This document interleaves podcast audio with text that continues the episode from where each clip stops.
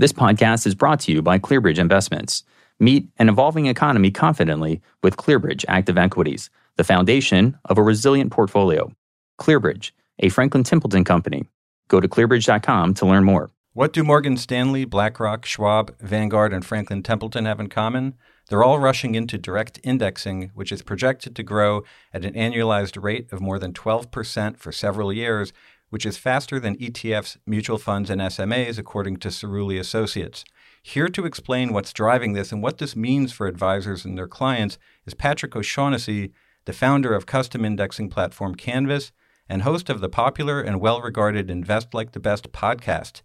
Patrick, welcome. Greg, thank you so much for having me. Uh, my pleasure. Now, there's a lot to cover, and I'm hoping and assuming most of our uh, listeners know what direct indexing is, but let's just be safe and cover that. So, can you provide a clear explanation of what direct indexing is and what custom indexing is? Yeah, I was going to say not to throw a wrench in the conversation right from the jump, but I do think that that difference between direct and custom indexing is important. So I'll address both.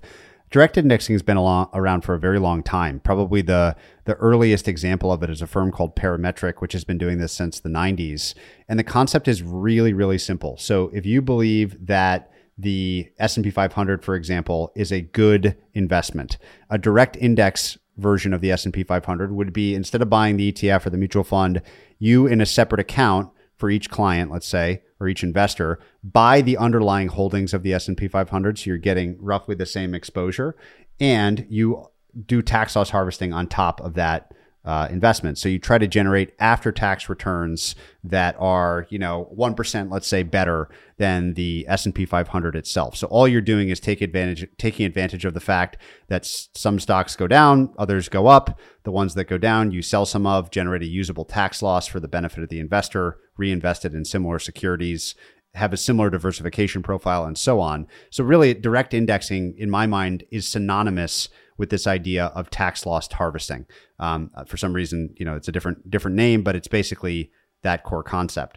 I think custom indexing, the thing that we're excited to have brought to the world with can with the Canvas platform, takes that quite a bit further. And custom is the operative word here, which is really to, to have tax loss harvesting as a key part of what you do. So always be trying to generate the best after tax returns but instead build an index that is completely customized to the individual investor based on their circumstances and their preferences. So, what does that mean? Well, everyone's got a different tax situation, everyone's got a different risk situation, everyone has different preferences for kinds of securities they may want to own more of or less of. ESG might be one way of thinking about uh, these emerging preferences.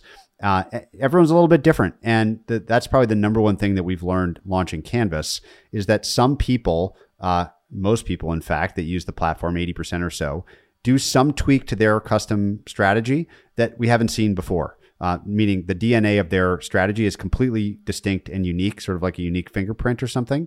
And we don't force them to do that. So customization is being adopted very organically to adjust for all sorts of things from tax profile to ESG preferences to you know asset allocation and strategy and factor preferences. Um, so our our our vision of the future is one where everyone has their own strategy um, that's tailored to them, which makes it easier to stick with, easier to adjust and, and ride through changing times.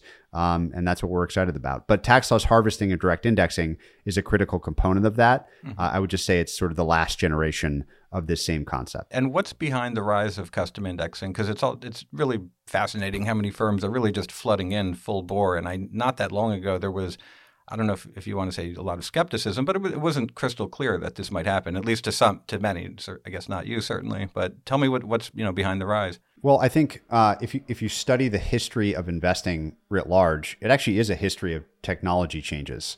Um, if, if if you like me were to view something like the limited liability corporation as almost like a legal technology that unlocked all sorts of incredible things in the world of, of business and shared risk you could argue that Bogle and the uh, the index fund were one such uh, innovation. That the mutual fund itself, commingled vehicles, were another such innovation, and that really the march of investing technology or innovation has been towards better solutions for actual end investors. So lower costs, um, you know, better sharing of risk, um, more diversification, like all the benefits that we've seen come originally with the mutual fund, then with the index fund, then with direct indexing.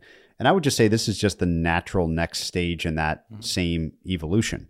um, that it's enabled completely by software and technology. So the reason this is coming out of nowhere is even three or four years ago, this would have been basically impossible to do at scale. Uh, but with all the modern technology and software tools, we can have a situation where we've got thousands of accounts where they all have their own unique strat- uh, strategic settings that we have to maintain and rebalance and trade against, et cetera. And it's entirely because of what's enabled by software. So I, I think this is just the natural progression in an in an era of progress that's been happening, you know, dating all the way back to the first mutual fund. It's it's just providing a better solution to the end investor. So, what are the dimensions of better? Uh, you know, well, it's return, obviously, it's risk, it's cost. Um, I think Bogle's great innovation, uh, innovation or realization was that cost matters and costs compound. So you want these things to be very low cost, and tax loss harvesting or tax alpha, whatever you want to call it, is like a way of getting more dollars after tax back into the investor's pocket. So um, I don't think this is anything that interesting in the sense that it's just a continuation of trends that have been in place for a long time that are trying to deliver a better overall solution to the end investor. Now let's talk about custom indexing vis-a-vis um, ETFs. I believe you once asserted that custom in- indexing will unbundle the ETF. Can you speak to that, and also, you know, to what extent, and what might be the timeline or trajectory? I mean, it's a difficult question, admittedly, but sure. I, I think it's very simple. Um, so if you buy that there are benefits of customization, meaning that people want to make tweaks to their strategy, they want to own you know, more of a value factor or more of a momentum factor, or they want less of Europe in their portfolio for some reason, or whatever the thing is that they want to tweak for whatever reason. Uh, if you buy that customization is good, um, then really the question is, what? Let's compare ETFs or fund structures to separate account structures.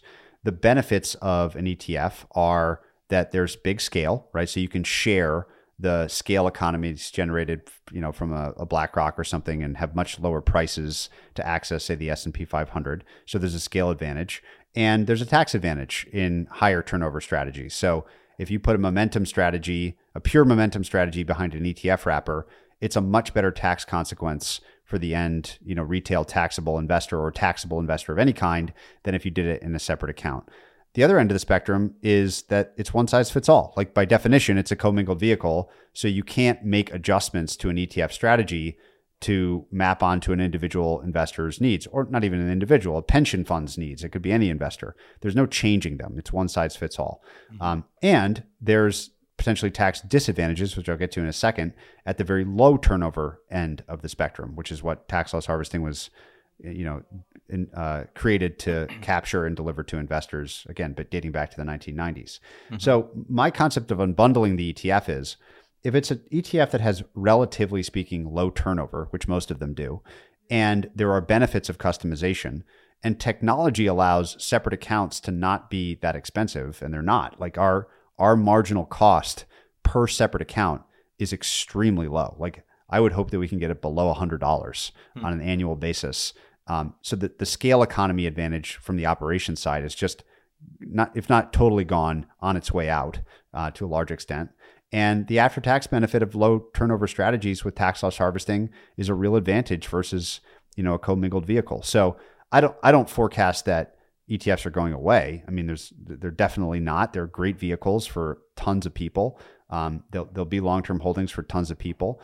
But we've already seen in many cases our clients coming into us and saying, we have an allocation to, you know, the blank dividend ETF. Can you replicate the strategy, which of course we can. We're quants and all the index methodologies are public. Usually we can improve the strategy from like a, you know, a, a factor standpoint and then unlock all these benefits of loss harvesting and customization on top of it. So I'm not just guessing at this unbundling. Like we've mm-hmm. literally had it be a major request and done it many times where we've gone after the the principal goal of you know let's say it's dividends we can design a better dividend strategy and then you get these other benefits on top of it so that's what i mean when i say unbundling is for low turnover strategies where customization can be powerful why wouldn't you go with a separate account and get have your cake and eat it too and is there a certain client profile for which um, direct indexing might not make sense to, to have uh, you know not enough assets to justify the um, added complexity or work involved? Look, I, I'm a firm believer that investors should do what they can stick with and what they understand. Uh, so the extent to which this creates some real or perceived complexity, that the investor just doesn't get. Um, and look, there's sometimes there's tracking error in these strategies, so your, your performance won't be the exact same as the S and P 500 every year, every quarter, every month. Mm-hmm. Um, so if, if, that's a problem, like just buy the SPY uh, and keep it very very simple. Um, I also think that the current limitations are real in the sense that too small of an account, you know, doing that, we couldn't do this with a ten thousand dollar account. Um, you know, we're getting there on being able to do it with a hundred thousand dollar account. Right now, our minimum is two hundred fifty thousand. So these are big accounts on average that we're doing it with today. That will change with technology, though, and it's our that that march is happening. Like there's no there's no there's no turning back on that. Like fractionalized share trading, you know, the low cost of trading at most brokerages, all of these things are nice complements to custom indexing. Mm-hmm. So I would envision a world in which you know five years from now, to pick a random number, this is accessible to somebody in, in a lot of ways, maybe not in every way, but in, in a lot of the same ways that has a $10,000 account. Um, and we're working our way towards that. Right. I know Fidelity with its uh, FidFolios is coming out with a very low minimum. Um, so it seems like, right, the trend will be lower over time. Yes, agreed. Also, in terms of the growth, according to a report by Morgan Stanley and Oliver Wyman, um, direct indexing is expected to control 1.5 trillion in assets by 2025 and that's roughly triple levels from 2020 so yeah the the, the trajectory is pretty clear directionally at least. I, I, maybe if i could offer a comment there I, I think that's drastically understated. And the reason i say that is uh, first of all these these kind of industry wide surveys i think are almost never accurate. Um, it's not because of the fault of the forecaster. It's just an unbelievably hard thing to forecast. Mm-hmm. Um, there's so, so, much going on that, that leads into the actual outcome. But from our own experience, we're seeing firms that adopt this first adopt it for like the most complicated client, let's say, you know, someone with the most special needs, some some unique problem to solve, some you know concentrated stock position that we need to help them manage out of, which is something that custom index can do, you know, uniquely well. And then as soon as they adopt it, it starts to then spread across the whole equity book of the RIA that we are working with. And mm-hmm. the adoption is is not linear right? Like this is not a linear trend. Like this is a this is a major practice decision that many mm-hmm. RIAs are making. And they're in in some cases we're seeing like basically every new dollar of equity investments that comes through an RIA goes onto Canvas. And when you have a platform like that that becomes just like a policy decision. I think that the assets can ramp much faster than you would draw out in sort of like a linear extrapolation, which mm-hmm. I think is how a lot of these surveys are, are built. Mm-hmm. Um, so I, I would expect the number to be ext- extremely high across the industry. Okay. And can you briefly just talk about um, the creation of Canvas and the O'Shaughnessy Asset Management the, the sale to Franklin Templeton? Sure. Uh, so much of my interest in business could be summed up by studying the Amazon Web Services story, which I'm sure a lot of listeners will be at least somewhat familiar with or they'll have heard of it. And the story is really simple, which is that Amazon always has been an incredible operations focused business uh, with an unbelievable underlying complexity to get us all, you know, the two day shipping and the million other things that they do for us. Mm-hmm. And part of that was managing digital, you know, the digital side of the business. And they had built up incredible expertise in managing that for themselves. They even actually had a foray into potentially managing like websites like for companies like Target uh, in their very early days that was ultimately abandoned. But what they realized with Amazon Web Services was, okay, we've got a massive cost center that we can turn into a revenue opportunity. Because if we need all this servicing, um, you know, cloud, basically what we now call the cloud, to run our operations, well, why don't we offer that same thing as a product to other companies? And our we studied that in depth um, because we had built up, like Amazon, a crazy amount of what I would call cost center technology at OSAM to run our quantitative equity you know investment and research process. So we had been around a long time you know managing many billions of dollars um, in in sort of active quantitative strategies factor based and i think the insight was wow like we, my joke was always we'd built a death star to shoot a mouse. Like we had built this incredible technology platform for research and trading and rebalancing and back testing and performance custom performance reporting and all this other stuff. And we had built all this tech and we were using it for one very narrow purpose. So the question became what if we turned this over to our outside partners? Like what if we gave them the keys to the death star so to speak and see what they mm-hmm. did with it?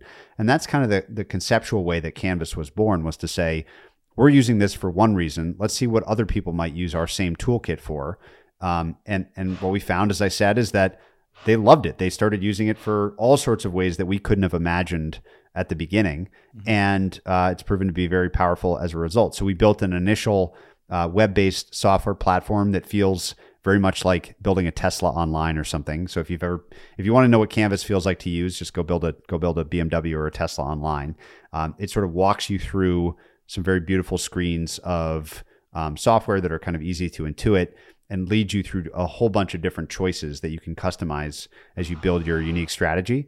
And uh, and that's how it was born. So it was born in you know 2019 or so. Is at the end of 2019 is when we really started taking opening client accounts. Um, it started to scale very quickly. Um, from you know no assets to you know over two billion um, in in pretty short order, and we started partnering with firms we had never eh, even been able to get in the door with before. To be totally honest with you, uh, because we were providing a platform holistic solution, not just a point solution as part of their portfolio. Um, so I think Franklin, uh, to give them enormous credit, saw the potential in our platform. Obviously, they bring ridiculous scale resources that we just didn't have. We were and are a relatively small team, you know, 40 to 50 people. Uh, they're they're a trillion and a half of assets, and you know, relationship with every investor in the world, and um, crazy data and technology resources, and a, a, senior team that wants to win in this category. I mean, you know, they they're they bring a bazooka to a knife fight, so to speak, mm-hmm. and they approached us with with this idea for partnership um, that we explored and, and consummated last year, and uh, here we are today. So uh, it, it moved pretty fast, but it was built canvas was built on a decade's worth of software and technology that we had built for our own purposes mm-hmm. sort of in the spirit of that amazon web services story okay and, and at the time of uh, sale is it correct that roughly 28 30% of your uh, assets were in direct in- indexing? Is that ballpark right? Yeah that's that, that sounds about right yeah. Let's let's pivot a little to investing. What are some of the trends? What are you seeing? What do what are investors looking for right now? Uh, well i mean look it's this is going to be an unoriginal answer because i'm sure everyone would say the same.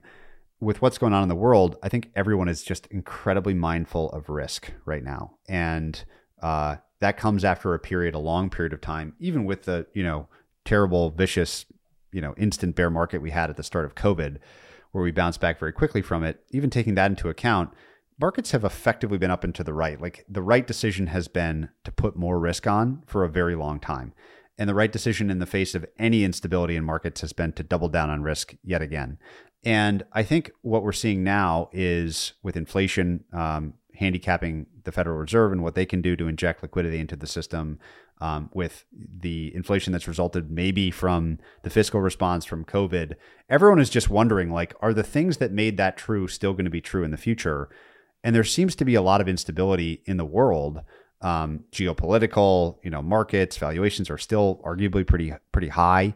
Um, so that's the number one thing I hear on people's minds, on investors' minds, is how can we adjust for or create a lower risk strategy? So, like for example, one of the most popular new things on Canvas has been to allocate to something that we call uh, defense and stability. And the, the concept here is like better downside protection, lower volatility um, strategies as a factor that you can bake into your Canvas strategy if you're an mm-hmm. investor. And you know, it's been popular, I think, because of the core idea, but also because it's done really well through a period like this um, when there's been vicious drawdowns in expensive growth stocks and you know f- fairly muted small drawdowns in say like value large cap equities mm-hmm. you know that are in the single digits still. It, it, this is not even really a correction um, in in those kind of more defensive type stocks. So uh, that's probably been the single most popular trend or theme again, I realize I'm not saying anything unique or interesting there, mm-hmm. uh, but that but that is what shows up in our data. Right. I mean, year to date, the Nasdaq's down close to 18 percent. S and P 500 about 12. Vanguard just using the v- VTV ETF uh, as a proxy, it's down about four or five percent. Yep. Um, so yeah, there's a real split uh, there um, on, on, the risk curve. And if you go if you go one click deeper into the you know non-earning or non no, no profit growth mm-hmm. technology stuff, I mean, it's down 40, 50 60% in many cases. Yeah, I mean, I think the indexes actually are really concealing the amount of damage and pain sure. that's out there. There is so much more hurt than people realize, or well, those who are feeling the pain well know. But if you look at how many, um, let's say, growthy names uh, w- w- which you know would have uh, rich valuations on a conventional measure, are just so many are down fifty to eighty percent. I mean, dozens and dozens of stocks. It's pretty amazing, and a lot of them are very solid companies too. I think I can't remember who said it, but like I, I love the idea that there's no company so good that a bad valuation can't ruin its investment prospects, and I think we're seeing that play out. You know, you price something at hundred times earnings or hundred times sales in many cases. Um, it's hard to earn a good return from that starting point. And that's what we've seen so far. So one thing I was curious about now, um, a lot of tech companies often score well on counts of ESG. Um, and what's really interesting with what's been going on in the market is that, well, as we mentioned, tech stocks have a lot of them have gotten battered, and then a lot of companies like oil stocks are doing exceptionally well. They're the only sector I think in the S and P 500 that's up this year. Um, and even though coal companies are a tiny part of the economy, um, I think spot coal prices are at a record high and whatnot. So the interesting situation is that a lot of these ESG friendly companies are suffering mightily, and a lot of the companies that you know, frankly, are not helpful for the environment are doing well. In terms of that tension, is there anything that you perceive that with people like sticking to their guns with ESG? Are there people who are maybe, you know, picking uh, abandoning, let's say, stated principles and saying, "Screw it, I'm going to go with oil stocks." I think they're going to go up. I don't know if you have any like insight into that, and it's kind of an open-ended question. Yeah, the insight I would have is that the percentage of people, and again, when you, nice thing about having this platform is I don't have to guess at it. Like I just know the exact percentage of people that choose a given setting or don't. It's just objective. Mm-hmm. It's only about 15 or 20 percent of people that we've seen, and we think we have a very good cross section of styles of investors, geography. Like we, we have a good sample size here, including lots of investors or advisors that we work with that are really focused on ESG. So it's only about 15% or 20% of our accounts make active adjustments for something in ESG. It doesn't have to be oil and gas. Often it is because uh, of its relationship to climate, which is sort of the biggest ESG issue we see. Um, but it could be around things around gender or um, social uh, causes or whatever.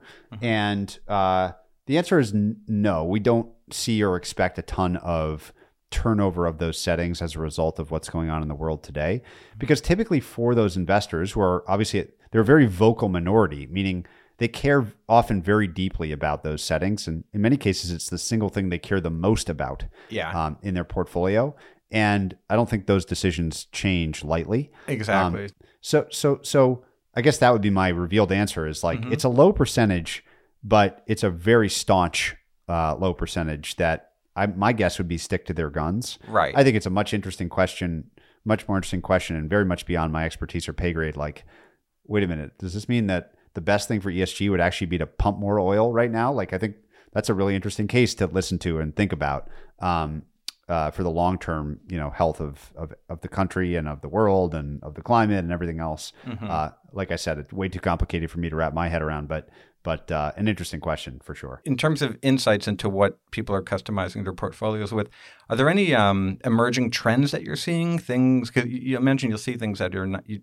surprise you. Yeah, I, I, would say there's one major one that's been tr- it's it's the major insight that I think we've had since we started this experiment, um, which is that one basically 100% of people that are taxable have some tax setting set up in their account in their strategy. Hmm. And and the big revealed insight I would say is that that extends far beyond just loss harvesting.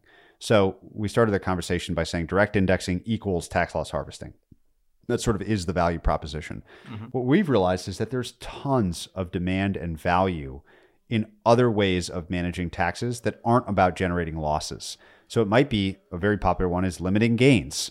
Uh, we have lots of people that say we want factor exposure but factors generate gains, right? Like factors equal turnover, and turnover equals taxes in the long run. Um, but we might see someone say, I want an X percent exposure to factor XYZ, but I want you to limit my cap incurred capital gains to $100,000 or, you know, whatever it is, some, some number, some raw dollar amount or percentage of the portfolio.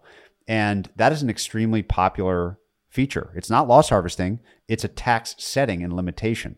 Another one is help me transition from portfolio A to the Canvas portfolio in the most tax friendly way possible. Again, usually you're incurring gains, not losses as you do that, but there's an incredibly interesting way you can use technology to do that in a really effective way. Sometimes it's transition me away from a single stock that I own way too much of and I don't want to go into an exchange fund. I don't want to do options hedging strategies. I want to solve the problem problem permanently. So pair losses elsewhere in the portfolio with gain strategic gains taken in my, you know, Accenture stock or my Facebook stock or whatever, and make it a tax neutral transition.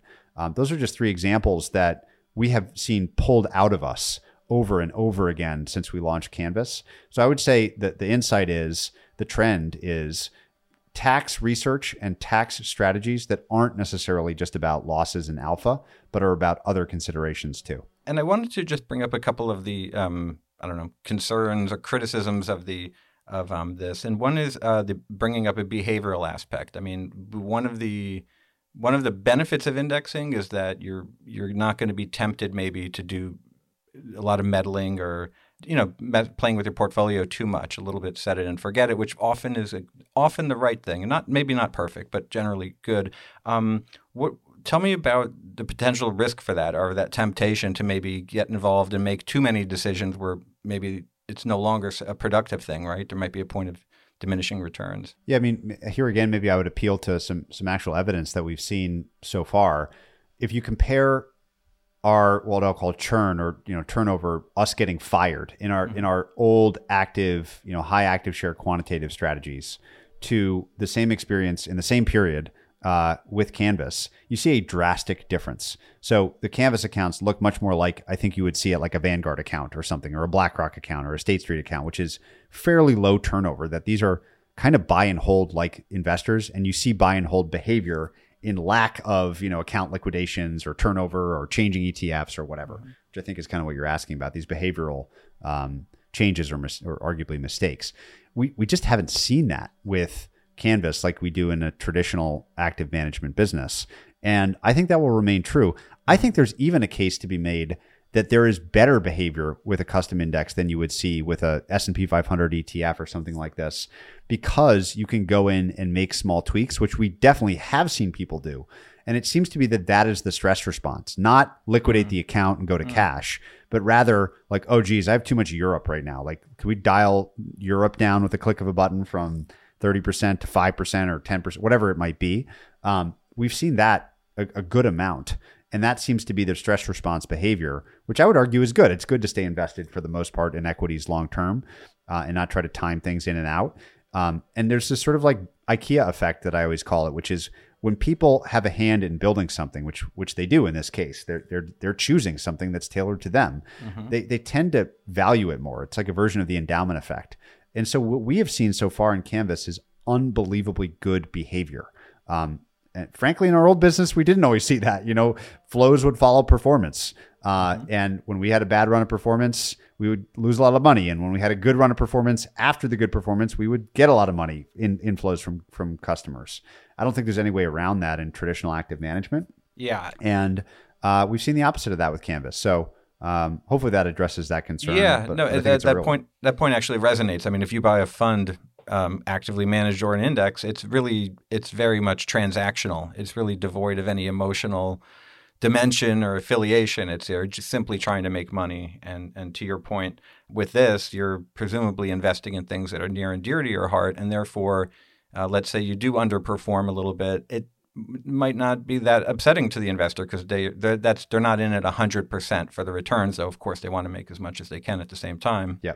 100%. Okay, so I did want to ask you, um, since we're getting a little bit near the end of the uh, program, to share an actionable idea, if you can, with advisors to help them better better understand uh, custom indexing and how it might be able to help their clients. Yeah, so um, hard, hard not to, to give a self-serving one, um, but I do think this is one that could, you could do it a lot of different ways that uh, you know we, we think we'd be good at doing, but but certainly wouldn't have to, which is to reorient yourself with what the factor profile of your investing accounts are. I think because factors sort of went out of favor, specifically the value factor went so out of favor.